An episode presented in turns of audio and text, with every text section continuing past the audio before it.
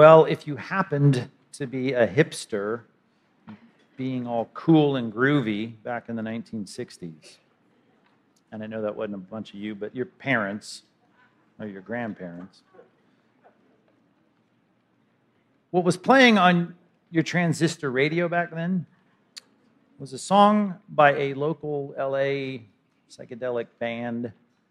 And uh, what was ironic about this uh, number one song on the Billboard charts in 1965 was that these uh, drug induced hippies that were singing this song had lifted uh, the lyrics that they were singing straight from the, uh, the Bible. I mean, you wouldn't, you wouldn't expect that. But uh, it was all the rage. I mean, it was number one song. And um, if you were to look up on Wikipedia and, and read about this song, you, you might have Wikipedia tell you that, that Pete Seeger wrote it and that a band called the Byrds made it famous. But if you do read that, don't believe a word of it uh, because uh, it was really written in the dusty city of Jerusalem and it was made famous by King Solomon some 3,000 years ago. And uh, of course, they gave it a new name, Turn, Turn, Turn, but they basically just sang the words of Ecclesiastes chapter 3, which uh, God had had us read for all these centuries, to know that even opposing endeavors, right, contrasting endeavors, uh, they have their uh, proper and appropriate times. There's times for both sides. But as it starts, right, uh, for everything under, under the sun, right, there, there's a time, there's a season Right? There's time to be born and time to die. And it goes through all of these contrasting pairings and saying you just need to know there's a, there's a season for each of them. And that's a very important thing. And I know that that song, it became very popular during the uh, war-torn uh, 60s, the Vietnam uh, anti-war endeavor, because of the last line that says there's a time for war and a time for peace. And, I get that. I can see why it's popular, but you need to realize that even if anyone knew that, it was uh, the one that God used to write that initially, and that is uh, King Solomon. He knew what it was being the commander in chief of the Israeli armies, that there was a time that you've got to go to war. And then there's a time where you've got to say, no, we've got to ask for terms of peace. We've got to not have war right now. And every government, right, it's been incumbent upon them ever since, as Romans 13 says, that they have a responsibility to know, right? It, even in our government, right? is it time to go to war? Is it not time to go to war? Whether it's the Civil War or the Vietnam War or some war in Ukraine, they've got to make wise decisions about is this the right thing to do? And in a sense, every individual Christian has to make that decision about our lesser wars. I mean, the kind of wars that go on in our lives, the arguments and the disputations and the debates and the things that we might engage in that put us at odds with other people. We've got to ask the question is this the right time to do that? Is this what we should be doing? Even as two lines above that last line of these pairings in Ecclesiastes 3 says, there's a time to be silent and then there's a time to speak up. I mean, and you need to know which is which. Matter of fact, that's why it's in the wisdom literature of the Old Testament, because that's what you call wisdom. Is it time? Is this the right situation? Should I go to war? Should I fight about this? Am I willing to argue over this? Should this be an issue between us? That, that's the real question. We've been studying through the book of Acts. We've reached Acts chapter 15. And um, if you know your Bibles, this is a section of the Bible that describes what's called often the Jerusalem Council. And it really is about a debate. And it really starts that way. We can't get out of verse 2 until we learn that that Paul, the apostle, and Barnabas, of all people, the son of encouragement, are engaged in what Luke describes as this they were in, engaged in no small dissension or debate, right? which is a nice way of putting it. They were in a major dissension and in a major debate. Which remember this the Apostle Paul was the one that wrote that church leaders, I'm quoting now, 1 Timothy chapter 3, should not be, I love the old translation, should not be pugnacious. Should not be pugnacious. I think our translations the ESV calls it not be violent. The Greek word literally is translated uh, in, in, ancient classical literature a striker, not someone who, who is combative, someone who, who's ready to fight. Because if you ask some people, right, what's the right time to fight? They're like, right now. I'm willing to fight about anything. They love Twitter, right? They're out there. I'm willing to debate anybody about anything, and I just, I love to poke my finger in people's eyes. They love to fight. And the passage says if you're a church leader, you can't be that way. You can't be someone who likes to fight. Matter of fact, the contrasting virtue in that passage says you should not be a, a striker. You should not be violent, as the ESV puts it. Uh, you must be gentle. It doesn't mean you don't teach with all authority, but you, you can't be someone that likes to fight. Matter of fact, the next line says you must not be quarrelsome. See, so if in this passage in Acts 15, You have Paul engaged in no small dissension and no small debate, and yet he says, well, the value for church leaders is that they don't, they're not quarrelsome and they're not always engaged, they're not combative, they're not argumentative, they're not always engaged in some kind of dispute. Then you must recognize this must be one of those times when it calls for it. And they don't just want to rely on a descriptive passage. This is a narrative, so we're looking at what actually happened. Maybe Paul's in sin, we find out later. Of course, he's not in sin. It was a time to fight. The wisdom of Solomon here is it is in this particular case, right? It's different than saying, well, let's just be at peace. We you know, let our differences, we don't want to stand between, we don't want our differences to make any kind of issues between you and I. Matter of fact, we see from the beginning of Acts to the end of Acts, really, it's, it's a chapter about, about conflict in many ways. It starts with Paul and Barnabas being in no small dissension and no small debate. And it ends with, and this will be in the next series, but that last paragraph with, with Paul having another dispute about the personnel on his second missionary journey that he's about to launch. So we're going to learn a lot about debate and dissension. And today, all I want to do in the first five verses is set up what's going to come, and that is the Jerusalem Council, where they're debating something that is of central importance the gospel. And you saw on your bulletin today, you've seen the title, I trust, of the sermon. This whole series I've entitled Guarding the Gospel. Guarding the Gospel. And, and we're going to talk about that. We're going to get into that. But today, I just want to set it up with the first five verses where we see Paul and Barnabas engaged in a debate, and they're sent down to go deal with this in Jerusalem with the other church leaders. And I need to ask the question, I need to think through the question well, is there a time that I should be willing to get into an argument over biblical things? That's why your, your mom says, Well, I don't want it Thanksgiving and any talk about religion or politics, right? They, they just want peace. But I'm just saying, when is it that you disobey your mom and say, Well, I'm, I'm willing here to have a little dispute during some uh, kindly family dinner because uh, I'm, I'm compelled to? It's incumbent upon me to know the difference between when to have peace and when to to go to war. And in this case, you've just crossed the line, and it's time for me to cause a, an uncomfortable conversation and, and go to war with you. I'm not talking about yelling at anybody. I'm not talking about vulgarity. I'm not talking about that vein on your forehead popping out. I'm talking about you just getting into an, a, a conversation that you would rightly call an argument, a disagreement that Luke might say that's no small dissension and no small debate, right? That's what we need to figure out today. So let's set the stage for this by reading, first of all, the first five verses of Acts chapter 15. And if you don't have your Bible out yet, get it out, whether it's on your device or your, your computer, which I encourage you to bring to church, uh, or that printed Bible that you brought, or there's one in the seat just in front of you. But turn to Acts chapter 15. Let me read for you from the English Standard Version the setup here to a big thing that's going to take place in Jerusalem called the Jerusalem Council. Now, remember, we left off in chapter 14 where they are in Antioch. Now, remember, there were two Antiochs. On the first missionary journey, there was something we called Pisidian Antioch because it's in the region of Pisidia, right? That makes sense. In what is now modern day Turkey, what is Galatia, back in the ancient provinces of, of Asia Minor. Uh, and then there's another Antioch where they started and where they finished the missionary journey, and, and that one is there in Syria, north of Israel quite a bit north, almost 300 miles north of, of Jerusalem. Uh, and I gave you a map on the worksheet. If you have the worksheet, be good to look at it, whether you downloaded it electronically on our website or have it there on that insert in your bulletin. And you're welcome. Uh, there's, there's a map for you.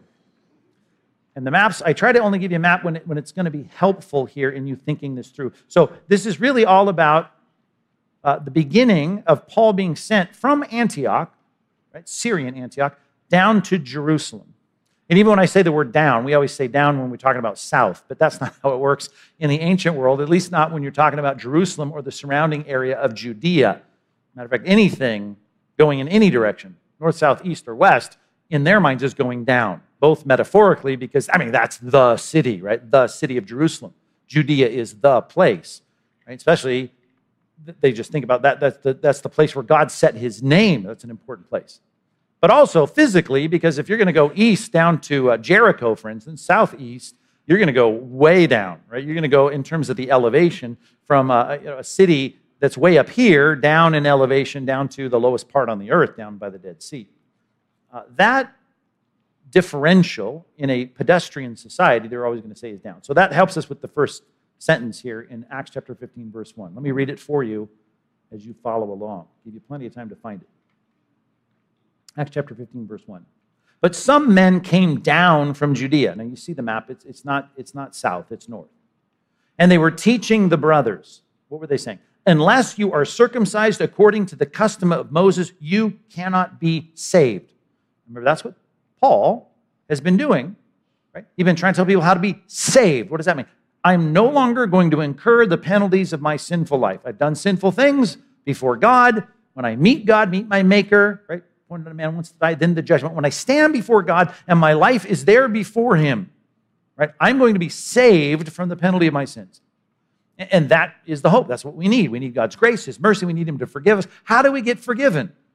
Well, Paul's been traveling all around teaching people about that. Peter had, from, from Acts chapter 10, seen this first conversion of Cornelius, a, a Roman centurion, right, an Italian of, of all groups, right? Here, this first non-Jewish person was, was saved. And they were going around talking to these Gentiles about putting their trust in the Jewish Messiah, but they weren't turning them into Jewish proselytes, which if you were a Jewish proselyte, proselyte, you had a baby boy, by the eighth day, you better circumcise them according to the custom of Moses, which that cutting off the foreskin was a picture of that covenant relationship between the chosen people of God and their Savior and their God, Yahweh. So that symbol and that sign, it marked you off as being separated in that culture, right? As being a part of the covenant people of God. And they were saying, listen, you can trust in the Savior of Israel, the Lamb of God that takes away the sin of the world, which is a projection of the image of a spotless lamb brought to the Levitical priest at the temple and sacrificed as a symbol of, of atonement, right? That the blood would be spilt, that you would be forgiven because of that substitutionary symbol, that picture at least, of the ultimate substitute that John the Baptist said, there he is, Christ, the Messiah, the Lamb of God who takes away the sin of the world. So, hey, you can be a Gentile, not become a Jew. You don't have to eat kosher. You can have a ham and cheese sandwich if you want, right? And, and, and you don't have to have your kids circumcised. You don't have to be circumcised. You don't have to worry about the Levitical priesthood. You don't have to bring your animals to any, any sacrificial altar. Uh, you just go on living for God and with God. You don't have to become a Jewish proselyte. And here they were saying, no, you have to be. So now either Paul and his missionary comrades were doing the wrong thing, or, or, or, or these guys are saying the wrong thing. Verse 2. And after Paul and Barnabas had no small dissension and debate, there's the phrase, a nice way of saying, and there was a big argument with them. Paul and Barnabas and some of the others were appointed, right there in Syrian Antioch, to go up to Jerusalem, that's south, to the apostles and the elders about this question. But we got to talk to the big guns down there where the church started, right? We had the first mega church there. They were meeting, thousands of people were meeting together. Peter was preaching. We got to go meet with those church leaders and we got to discuss this question. We got to debate this question. We got to take our dissension there and we got to we got to flesh this thing out. That's the setup.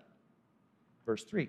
So being sent on their way by the church, church in Antioch, they passed through both uh, Phoenicia and Samaria. Now, I had to put those names on there. I couldn't find any map that had them on there. You're going to find one now uh, through the free, free Wi Fi, and I get that. But I, I searched for a long time to find one that had the regions, right? That, that marcated the place from, from northern Syrian Antioch to Jerusalem. But Phoenicia is a region, right? Two key cities, Sidon and Tyre. They were traditional and historical enemies of, of Israel in the Old Testament. That's up north, north of Mount Hermon, along the Mediterranean plains and the coast up there. That's Phoenicia. So they're going through regions, and you see a lot of cities there. And then Samaria, you know Samaria. If you see on your map there a little tiny island of, of, of, or little body of water, right? That's Galilee, and then it's got the little Jordan River and then the Dead Sea, right? There's the region of Samaria that sits between the two on the Mediterranean side this way for you. I'm trying to mirror that the right direction. So that, right, is Samaria. And you remember all the stories of Samaria starting in John chapter 4. We have plenty of discussion about Samaria. We know the history of Samaria, and there are Christians now there, right? We're, we're some years into the church and the propagation of the gospel. And so he's going from city to city. It's about 275 miles. Who knows what kind of route they took going from synagogue to synagogue, or in this case, converted church to converted church. In other words, we have people won to Christ in all of these places, and they're bringing a message. They're describing in detail, it says, bottom of verse 3, the conversion of those uncircumcised, non kosher Gentiles. And they sat there and disputed with them. No, you know what they found with them? Reception, great reception. They thought, oh, that's great. That is good news. We give it the seal of approval. It brought great joy to all the brothers. And then they finally got to Jerusalem probably months later, maybe a month or two later. Who knows how long it took? Six weeks, five weeks, seven weeks. When they came to Jerusalem, they were welcomed by the church and the apostles and the elders. And they declared all that God had done with them which is not only this journey where a lot of the people, even with Jewish background believers, but probably even thinking back into that first missionary journey through Asia Minor and the island of Crete, Sergius Paulus went to Christ, all these people that they described, they told all about that, right? And you'd think that's fantastic. They're going to give you a high five like everybody on the way down through Phoenicia and Samaria. The answer is no. But some believers who belonged to the party of the Pharisees rose up and said, It is necessary to circumcise them and to order them to keep the law of Moses. You better tell them to keep the ceremonial laws of the Old Testament. Okay, now we're going to talk all about that debate, guarding the gospel, talking about this issue of ceremonial law, the parallels to today, and how people make the same argument today. But right here, what we're going to deal with is that there are groups of, of people in the church. In this case, it's designated as some from the Pharisees, right? And you think, oh, Pharisees, mm, mm, mm, those are the bad guys of the gospel, right? You think, bad guys. We got the scribes, we got the Pharisees, we got the Sadducees, and those are the guys that are always opposing Christ. Well, remember, there are a lot of Pharisees that are getting saved, right? You got Nicodemus, right? You, you see people like Joseph of Arimathea, you got Paul himself, who was Saul of Tarsus, who was a Pharisee of Pharisees as he describes in Philippians chapter 3. So, plenty of Pharisees who were the high ranking academic minds, seminary graduates who knew the Old Testament law, they were putting their faith in Christ and becoming Jewish background Christians now. And that's, that's great.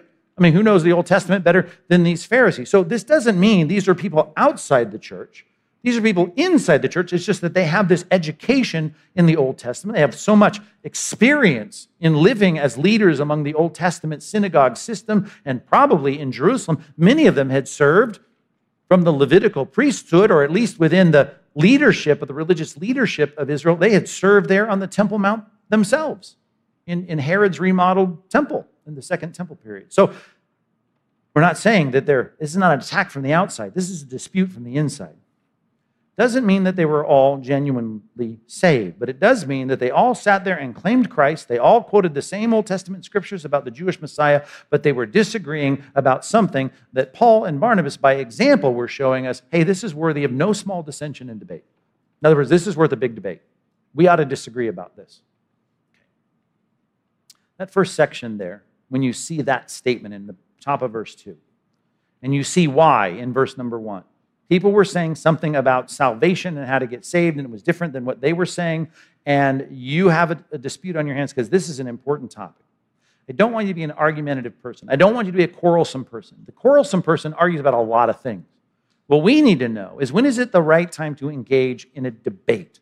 Number one, if you're taking notes, let's start with that. Know when to debate. They are debating here and we're assuming that it's for a good reason. And As it plays out, you realize it is for a good reason. It must have been a good thing for them to debate. But I don't want to build for you teaching in a narrative text, which is a descriptive text, some kind of imperative for your life, unless I have prescriptive texts that tell you this is how you ought to do it.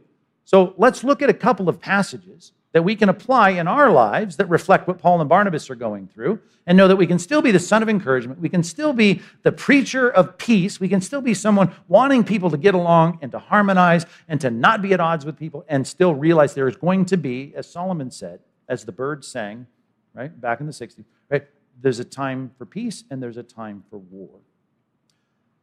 Take a look at a couple of passages with me after you wrote down that first point, no one debate. Let's go to Jude chapter 3.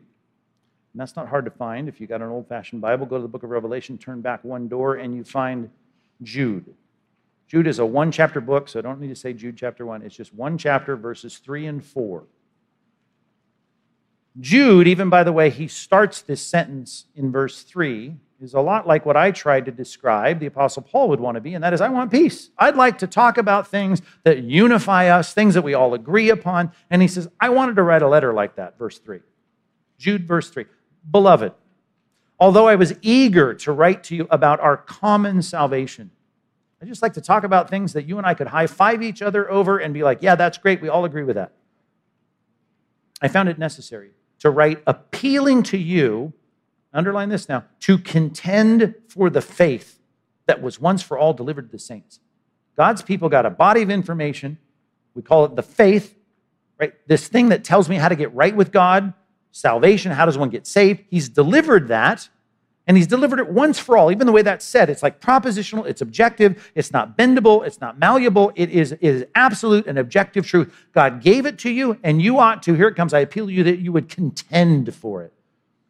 If you grew up memorizing verses in another translation, you might even remember the translation sometimes uses a word after it to contend earnestly. Now, why would this one Greek word be translated contend in our passage or contend earnestly? Well, because the word, right, is a strong word for contend. Matter of fact, it's compounded by a preposition on the front end of it that makes it even stronger. This is like to really wrestle. And the reason I say wrestle is because you've heard this Greek word because it transliterates into our language as the word agony. You've heard me quote it before. Anytime it comes up, it's a good word picture. Agonizomai is a word that describes like a struggle. To, to be in agony is not pleasant. It's the opposite of pleasant. And then it's compounded with a preposition at the front end of it that's like, like really unpleasant. That's why some translators translate it to translate it to contend earnestly. To contend earnestly means this is going to be an uncomfortable conversation. Matter of fact, this is going to be really uncomfortable. And so I'm saying here is a prescribed text, right? not just an example of what Paul and Barnabas did, because maybe they did the wrong thing. Here's what we know is the right thing, right? God is saying through Jude that there's a time when someone is messing with the faith that was once for all delivered to the saints, when you are appealed to with the authority of Scripture to contend in a strong way for that faith. You are to fight for it. You are to get in an argument over it. I'm not talking about vulgarity. I'm not talking about dropping bad language. I'm not talking about you being pejorative. I'm not talking about ad hominem attacks. I'm talking about you saying, now, wait a minute, we've got to, we've got to disagree on this because you're messing with something important the faith once for all delivered the saints. A couple things that will help us. You see, I got more white space between number one and two because we'll spend most of our time here. I know that by the time I'm done with point one, you're going to do the math. You think, well, we're going to be here all afternoon. Um, but I do want to spend most of our time here. I probably should have left more white space. But the, here's, here's the point. I want to talk about a few things because I don't want to just unleash some of you that think, yeah, now's the time for fighting because I love to fight. I want to argue. Let's just argue. I, I don't want to make you an argumentative bunch. I've said that three times now. So there are some things that I want to tease out in Scripture to say, I don't want you to just find anybody who disagrees with you theologically and say, I can't wait to debate them. Okay? Uh, you need to know that a lot of debate, and the Scripture would confirm this in many examples, they love to debate because their ego is tied up in being right. They just want to be right. And they, they, they feel like their ego has been impinged upon because there's somebody saying something that is different than what they're saying. So I want to get your ego out of it. I really do. I want you to care about what's being said, and I want you to recognize that if it is misleading for people, right, then, then there's a problem, and I've got to care enough to step in. It's not my ego. It's not about me. Because as John the Baptist said, remember that famous phrase that he gave us, I must decrease, he must increase, I must decrease. Remember that? Smile at me if you remember that passage. When John the Baptist said that, it comes on the heels of him saying, You guys are talking a lot about me. I told you I'm not the Christ. And then he said, There's the groom and there's the bride. And the people and the crowds, that's, that's the bride. And Christ, he's the groom. He calls him the bridegroom. That's the old word for it. The bridegroom is Christ. I'm just the best man. Right? That, that, that's the modernization of the word. I'm, I'm just the attendant here. I'm just, I'm, I'm just a friend of the bridegroom. And so my role is to point you to him. And I want the crowds not to be stuck on me. I don't even want to be a, a, stumbling block. As Paul said, we don't preach ourselves, we preach Christ. Right? We want to proclaim him. Jesus is Lord. So I want you to be right with him. And if someone is saying something that's messing that up, right, then I want to get out there and, and, and make a correction. And John the Baptist was all about that. You want to talk about a guy that seemed like he was ready to say anything to anyone, no matter who it was? John the Baptist, right? He was clear. You said something wrong theologically about the gospel, about how to be right with God, he was going to correct you. He didn't care. Right? He did that with the Pharisees, and he's a guy sitting around eating locusts and dressing in funny clothes. And if someone messed up the truth, he was going to engage in them. Why? Because he was an argumentative person? No. Because just like the best man of the groom, all he wanted was people to rightly relate to the bridegroom. I want you to be right with the groom. So he says, I'm, I'm really not the issue here. And I want to make sure in any debate you have, you're not the issue. And I know it's easy for people to think it's not about them, but in fact, it is about them. Right? They're arguing because their feelings are hurt. They're arguing because they feel belittled. They're arguing because they think, well, you know, they're just making less of me, or they think I'm stupid and I want to prove that I'm smart. That's not the point. So you need to be less. Let me give you a, a, another text that might help drive this home. Go with me to Titus. Titus. Now remember, Paul's first missionary journey took him to Crete. Sergius Paulus was won to Christ, that governor of the island. Titus ends up getting left there. He's a protege, a, a disciple of Paul, and he puts him in this place and he says, Okay, I need you now to pastor these people. Now, what kind of people need to pastor? Well, he's told them, right? In, in Titus, he's going to give them all the same instructions, in essence, that he gives over to Timothy in Ephesus, when he says, I don't want any uh, pugnacious leaders. I don't want quarrelsome leaders. They need to be gentle. They need to be not combative or argumentative. And so, with all that in mind, read this carefully here in Titus chapter 1. Let's start in verse 10. There are many who are insubordinate. And again, you can start to think it's about like the ego of the preacher in this case. No, it's not about. It's not like they're not listening to you, right? They should listen to you. Well, they should listen to him, but not because of his ego, right? It's because of the problem. And look at it. It's coming up. Right? They're empty talkers, they're deceivers, especially those, here it comes now, the topic that's on the table in, in Acts 15 of the circumcision party. There are people that are trying to say you cannot be saved unless you're circumcised. And there's a lot of those people out there deceiving people. So, what do I do about it? Just try to be uh, gentle. Don't be argumentative. No, no, no. They must, verse 11, they must be silenced. They must be silenced. Since why? Because, you know, the crowd, the bride, and the bridegroom, it's messing their relationship up. They are upsetting whole families by teaching for shameful gain, by the way, what they ought not to teach. And then he gets into other issues in the church. One of the Cretans, a prophet of their own, has said Cretans are always liars, they're evil beasts, they're lazy gluttons. Verse 13. This testimony is true. So again, you see, he's about to call them to do something that doesn't sound nice. Middle of verse 13. Therefore, rebuke them sharply. Right? Just think about that. If you can hear your, your, your mother in law or your mom uh, at, at, Thanksgiving afterwards chiding you because you got an argument with your brother in law, and it's like, it's like, hey, you know, you, it was like you were rebuking him sharply. I don't know if they use that terminology, your mother in law, but, you know, it's like she's chiding, like, I just wanted to have a peaceful dinner. And, and here is a command to this pastor to say, who's supposed to be a, a peace loving person, there's a time to rebuke people sharply. Why? That they may be sound in the faith, this once for all delivered body of truth. We don't want people messing with that. You got to make sure that people understand that. Just like in verse 11, we don't want anyone's family upset and not understanding sound doctrine, how to relate to God. Right? Rebuke them sharply that they may be found, uh, they may be sound in faith, not devoting themselves to Jewish myths or the commands of people who turn away from the truth, right? and just need you to care about the people that are misunderstanding something. So it's not about your ego, it's about the real important issues. One more Galatians chapter 1. Galatians chapter 1.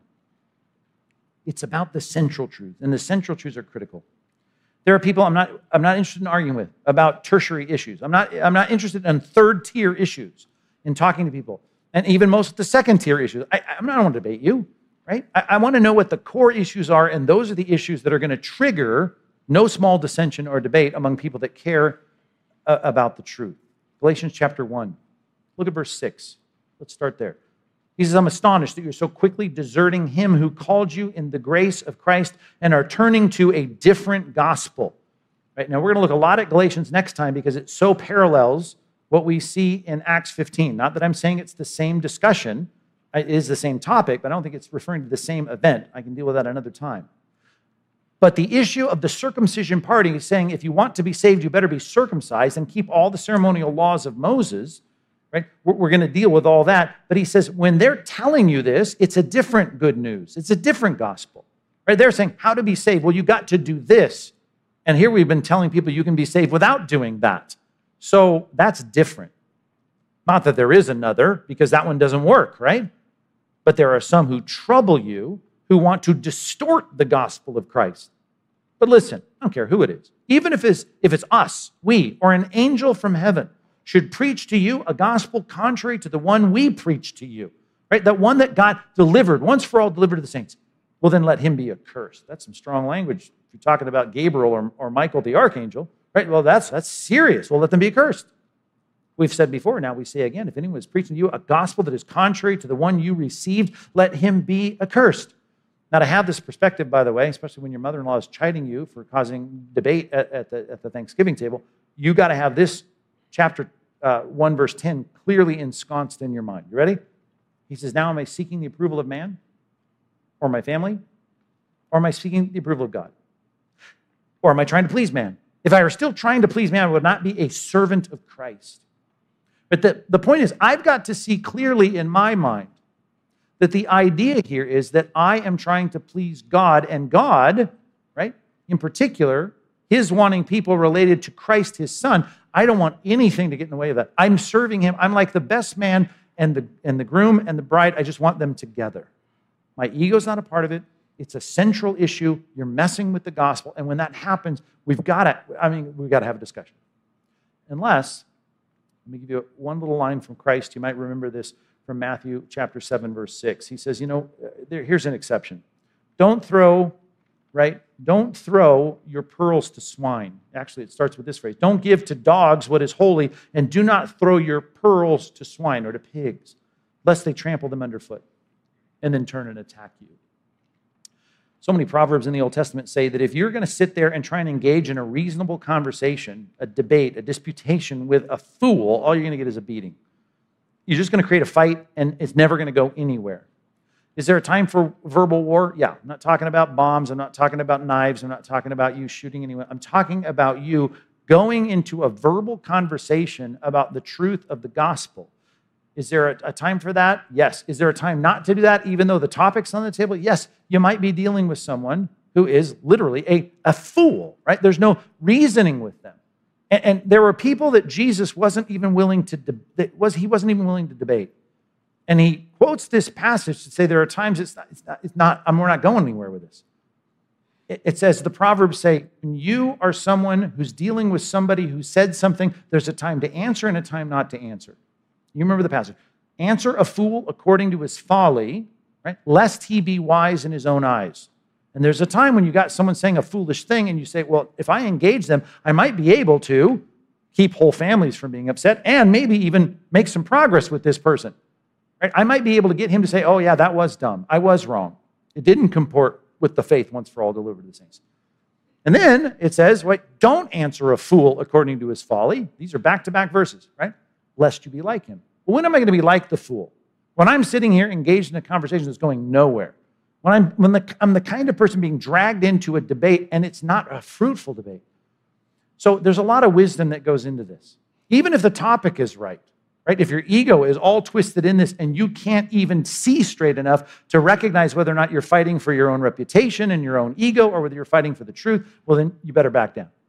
If you're engaging with the right topic, you know your ego's not a part of it, but you see there's no possible way talking to this fool, we're going anywhere.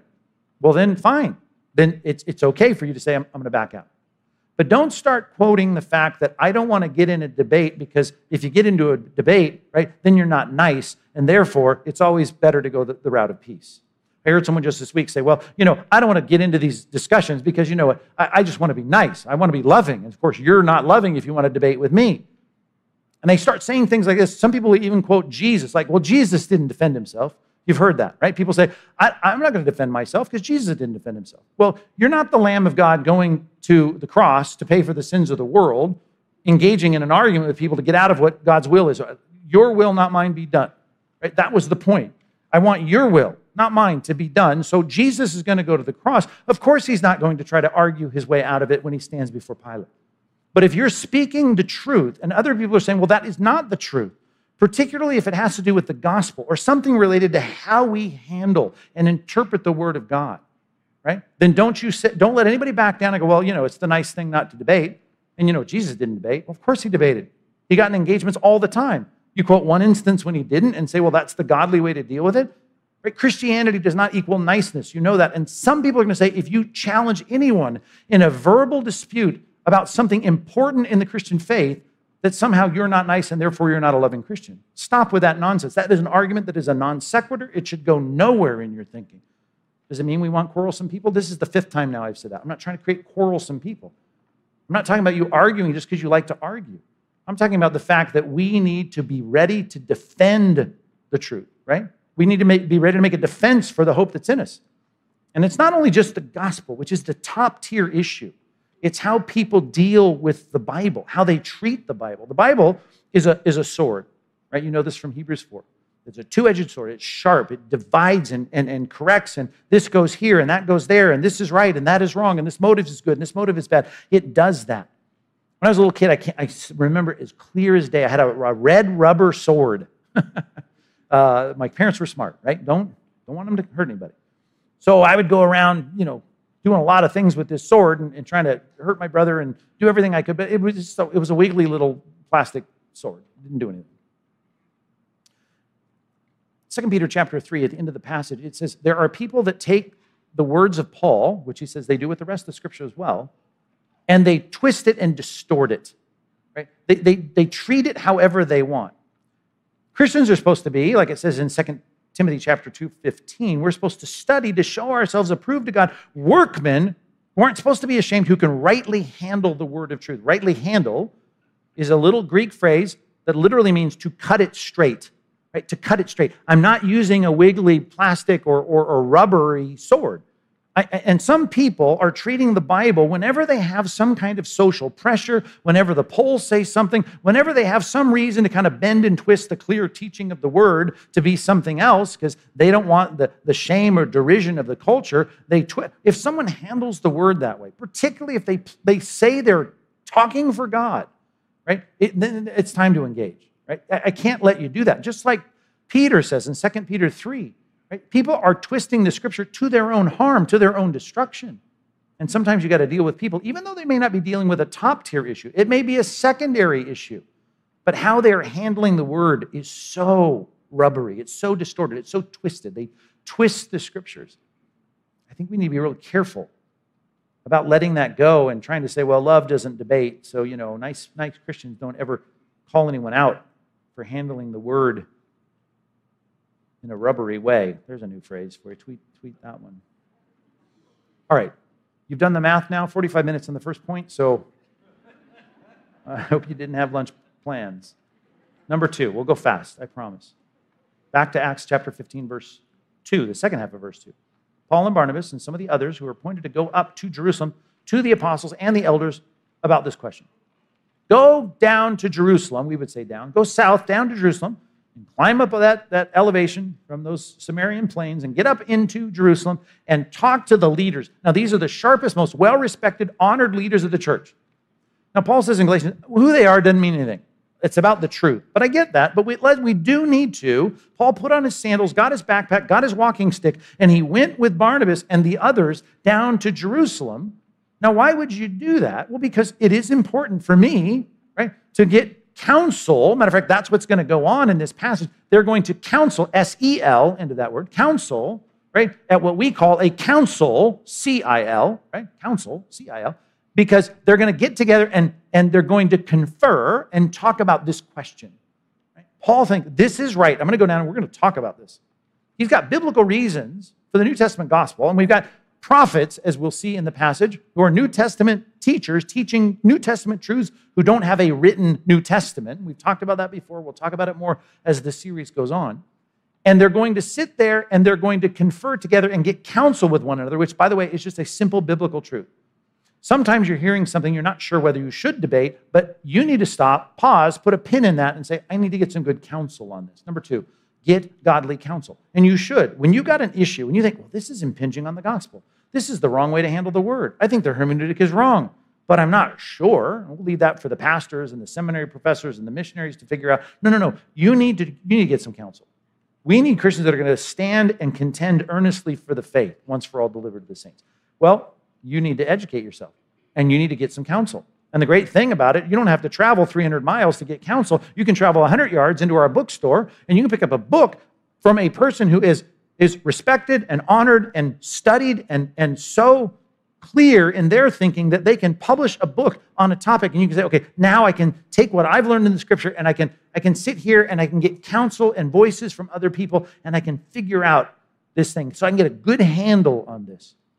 I'm not saying every christian book is right but sometimes right we try to call and and and, get the, the best christian books that we can in that bookstore so that we can do the work to, to build our, our thinking on all this right? We, we need to get godly counsel. And the councils, right, CIL, have been really that practice from Nicaea and, and Chalcedon, Ephesus, all the early church councils were trying to figure out what are the best thinking people within the church who know God's word, who are godly, who are honored among the people. What do they think about uh, the deity of Christ? What do they think about the humanity of Christ? How are we supposed to figure out the Trinitarian concept? Let's think through this carefully.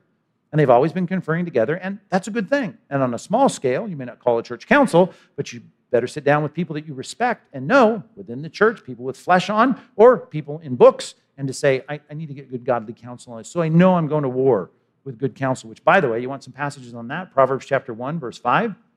Right? You better get clear guidance. You better obtain guidance. How about chapter 11, verse 14? This is all in Proverbs. Right? Where there's no guidance, right? You're going you're to fall, right? You're going to lose. 1522, Proverbs 1522. Without counsel, plans are going to fail. Many advisors, they succeed. Or how about the one I thought of first? Proverbs 24, 6. For by wise guidance you can wage war. Right? In an abundance of counselors, there is victory. Before I go to war, I better sit down and get some good counsel. The Jerusalem Council is about getting counsel, though they're spelled differently. That is important. And we need to say, hey, that's a good pattern to follow. And we see it throughout Scripture as a clear principle. Verse 3 See how quick first the second point was? No applause is necessary at this point in the service, but that was a good thing what I just did. Verse 3. So being sent on their way by the church, they passed through Phoenicia and Samaria, and there's your there's your map. And on the map, we see just how far it was, although you need some scale in your mind. That's about 300 miles, 275 miles, and depending on what cities they stopped in and how they popped in and out of, off the coast, they were traveling many, many miles and they were, I'm sure, sore at the end of the day, and who knows what kind of issues they had with their, their sunburn or their blisters on their feet, and they were working hard to go get that counsel. So I just wanted to tease that out as a separate point. Number three, you need to work hard for the truth. To get a clear handle on the truth, you need to work hard at it. And some people think, well, I can just sit around and feel my way through the Christian life. You can't. You have to think your way through the Christian life, and thinking carefully and clearly and being a person who handles rightly the word of truth going to take some work. And some of you, I talk about the bookstore, I mean, you've never been in there except to buy a card or something, right?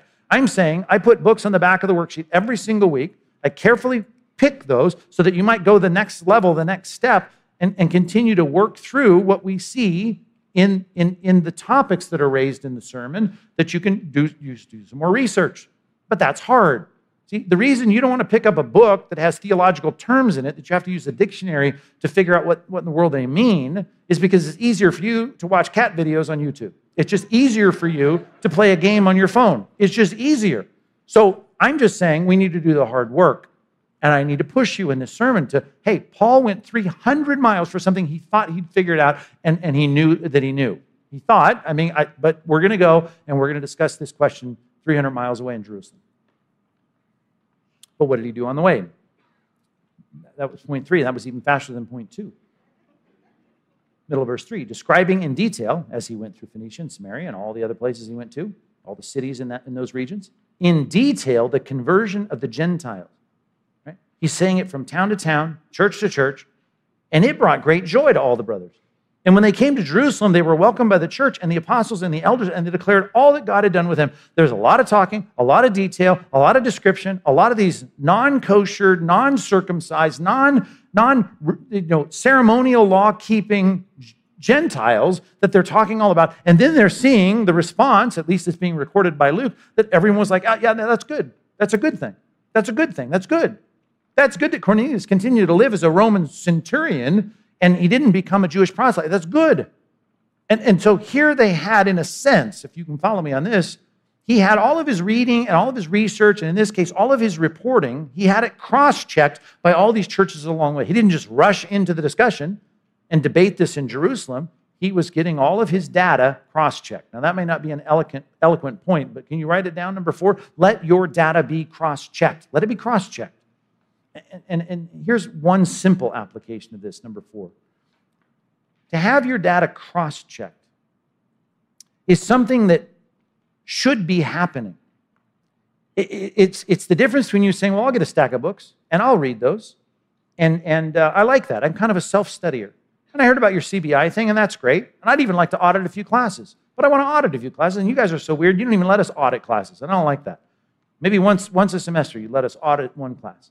I want to audit because you know what I don't want to do? I don't have to write papers. I don't have to write papers. Because you know what happens with papers? It hurts. It hurts because I get them back and they're, they're all marked up and their statements, and then I get grades, and I don't want to be graded. Certainly not by the people over there. I want to be graded. Can you be a self-taught Christian that can sit there and, and really defend the faith once for all delivered Well, you can be. You can be. But there is something about the fact that going through some kind of formalized training, that's the forcing, by the way, of cross checking your work. Of you being able to say, I've read these books, now here are my thoughts. And if you just explain it at, at, some conversation in the lunchroom at your workplace, that's one thing. But when you turn it in double space, right? It's Turabian Chicago style new paper for 12 pages, and then your professor, who we hope in, in CBI or any good school's case knows more than you do, sits there and evaluates and cross checks what you do and gives you feedback on it. There's just something about that. And that's why I value formal education for all of our pastors because that's a good thing for us to be told by people that know more than we do. That's wrong. This is right. You didn't think of this. You didn't factor in this. You haven't read these, these authors, and you don't know how this should affect your argument. That's super helpful.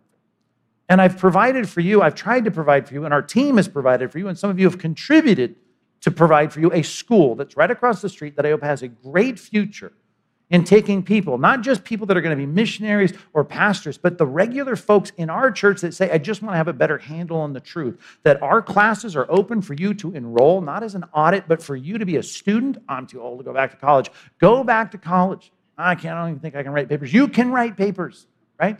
And you can submit them and you can say, critique me. That's, a, that's an important thing. I'll blow your mind right here. Luke chapter 2.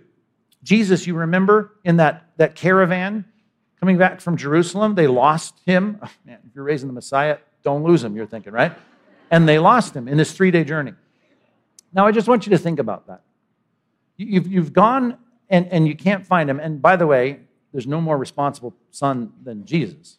He's the oldest, of course, right? He's the oldest in the family, got brothers and sisters, but he's the oldest. So you can imagine in the clans and these big traveling caravans that they had and a lot of extended family you can see where this is this is feasible. And you know the story. He's 12 years old and and uh, they realize he's not there. And so they have to go back. And they go back and they find him in jerusalem. Where was he in jerusalem? Do you remember the story? In the temple. And it doesn't just say he's sitting there because i don't know how you envision it. I always used to envision this. He's just sitting there kind of telling those dudes what it is it says he was in there asking questions. Right? Oh, he was dialoguing with them. And, and the thing we remember is they were just amazed at his understanding. But he's asking them questions.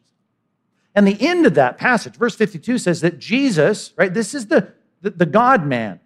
But in his humanity, we see this development, this maturation of a person. It says he grew in wisdom and in stature and in favor with God and man. Think about that. The eternal Son of God? The Daniel 7 Son of Man. All authority he has. He is now in, in humanity, encased in humanity. And the pattern that he lays out for us in showing us how we ought to live, we ought to be living as he lived, walking as he walked, as First John says. And he was doing it by sitting there with the best, most learned people in his culture, asking questions, dialoguing with them, and he becomes a pattern for us in growing in wisdom. That's so important. And I'm telling you, we need to have our data cross checked. Jesus just didn't go in there teaching these guys. He came in there asking questions. I just think that's, that's, that's telling. It doesn't in any way take away from his divinity, right? But as Bruce Ware writes in his book, The Man Christ Jesus, we need to understand Jesus went through that process and it becomes a template and a pattern for us. That's a good, that's a mind-blowing passage, but a good one for us to make sure that we're in the process of getting a better handle on God's word by submitting ourselves to situations where we get our learning cross-checked evaluated, graded, marked up by a red pen. Verse 5. After all of that, and everybody along the way in Phoenicia and Samaria going, hey, that's great. I'm so glad those uncircumcised, non kosher eating Gentiles have become Christian. We're all about it. They're full brothers in Christ. But, verse 5, when they got to Jerusalem, some believers who belonged to the party of the Pharisees, they rose up and they said, It is necessary to circumcise them and to order them to keep the law of Moses. Sorry, that's what they got to do. Now, it looked like Paul had put this all to rest. I mean, he'd stopped at many places along the way, and everybody's high fiving him that this is, this is the right thing. But he's still got an issue. This has gone on for months. We're assuming it took weeks and weeks to get there. And now, when he gets there, nah, it may not be the same issue, but it often is. Sometimes it's just a bunch of other issues. But you need to know this last point, number five, you need to know the debates will continue. Just know that. No, debates will continue. They will continue. They're going to continue on until Christ comes back. And therefore, you're going to have to continually double down. You're supposed to learn. You're supposed to grow. There'll be a new threat to the church. There'll be something called the emergent church or CRT or some issue about the fact there's no male and female. And you're going to have to sit down and say, what does the Bible say? We need to figure this out. Were you here last week when uh, Dr. Allen was here, president of Midwestern? He, he said something, and he said it quickly and maybe he didn't catch all the things that he was saying about statements, but he said the reason our faculty at Midwestern, he said, has to sign all of these, these affirmations, these statements to be in line with the doctrine. He said the reason we have to do so many, do you remember what he said? Is because the world is so nuts, it's so crazy. And because all these things that keep coming at the church continue to need clarification for all the professors and leaders and all the people, in, in our case, in our church, we need to know that we are handling rightly the word of truth when it's whatever it is that's coming down the pipe. I mean, if you're back there having Arianism, right, take root in, in the fourth century, well, then you better have a council called Nicaea to figure out if, if this is right or wrong. Right? In the beginning, it was do we have to, to have everybody eat kosher and get circumcised to be a Christian? And so we call the Jerusalem Council. He quoted real quickly a few things. He talked about the Chicago Statement on Inerrancy. Do you remember that? We talk about the Jerusalem Council. That's the reason they named these, these little uh, gatherings after the city. We've got the Chicago Statement. He talked about the Danvers statement. He talked about the Nashville statement. These are issues on complementarianism and, and gender roles and all those kinds of things. These are important. And so today it still continues on, right? Then there was the Dallas statement. That was the most recent one where we got evangelicals, leaders together to deal with this whole thing about social justice and CRT and what are we supposed to make of that as, as Christians, right? This is going to continue on from Chalcedon to Dallas. People are sitting down and having to say, let's get our best counsel together. Let's figure out what the truth is. And let's make that statement and affirm things and deny things and, and, and know what we believe. And I'm just saying that's going to continue on. You're going to have to be, in, in one sense, a peace loving Christian who always wants us to agree and get along. And in that sense, you think that equals nice. And it, it is a nice thing when we can do that. But when there's a threat to the gospel, when there's a threat to the way we handle the word of God, we need to be on the kind of footing that says, you know what, I'm always going to have to somehow, in the back of my mind, sing that old song, Onward Christian Soldiers, because it is going to be, there's a time for peace and there is a time for war. And I just got to prepare you for that. We can put to bed all the things that are threatening the church right now. We can deal with the issue of gender. We can deal with the issue of complementarianism. We can deal with the issue of CRT. We can deal with all that, but there's going to be something that our kids and our grandkids are going to deal with. We've got to continue to deal with these issues so that we know what the truth says so that the gospel is guarded and the faith once for all delivered to the saints is guarded as well. Let's pray. Stand with me. Let, us dismiss with this. God, we want to be people that love harmony as far as it depends on us. We want to live peaceably with all men. Those are true statements. We love that. We don't want to be quarrelsome people. We don't want to be argumentative. We don't want to be combative. But God, there are times when it's not about our ego, it's not about us. We need to engage with people in reasonable debate, where Luke would say of us, that's no small dissension, no small debate. There's times for that. Sometimes we need a little more study, sometimes we need good counsel, sometimes we need to get our data cross checked, but we need to prepare because there's always going to be threats to the gospel, to the church of Jesus Christ. And so many people, they get isolated, they build their silos, they think they're right because something made sense to them, and they just haven't done the work. And we pray, particularly as it relates to these issues of how one is saved and how one deals with Scripture, that we're continually getting back to what we need to have as the ultimate priority of the Christian life, that we finish this race by fighting the good fight. When those wars erupt, that we have, as Paul said, weapons of warfare for the right hand and for the left not weapons that the world has, not worldly tools for fighting and stabbing and shooting people, but weapons that are like arguments, tearing down everything that raises itself up against the, the knowledge of God. God, we want to be able to take every thought obedient to Christ. Unless we're talking about fools, we want to take their thoughts and, and see them guided. We always quote that, God, you know about ourselves, but it's really after we get our own thoughts aligned, it's, it's doing what we can to see people think rightly about your grace, about your truth, about the gospel, about your word. So, God, prepare us for that without loving any of it. We certainly don't want to love uh, disputing, we don't want to love debate. but we want to engage in it as we have to. We don't just want to leave it for some that just love that stuff. I want to be ready even this week if we're called to defend the truth of the gospel, that we would do that. Do that willingly, do that diplomatically, do that peaceably, do that with sobriety and, and sound thinking. And God, if we feel inapt for that or ill equipped, I pray we would do more to be equipped. God, help us in that task, I pray. Get us ready for the rest of this series as we think through guarding the gospel, particularly as it relates to these issues of uh, ceremonial laws and all the rest that we'll see in this text. We read through again the truths of Galatians and, and Hebrews. I just pray that you would help us to have a clear grasp on the gospel of Christ. Faith alone, grace alone, Christ alone. I just pray we would have that firmly ensconced in our thinking and able to defend it. In Jesus' name, amen.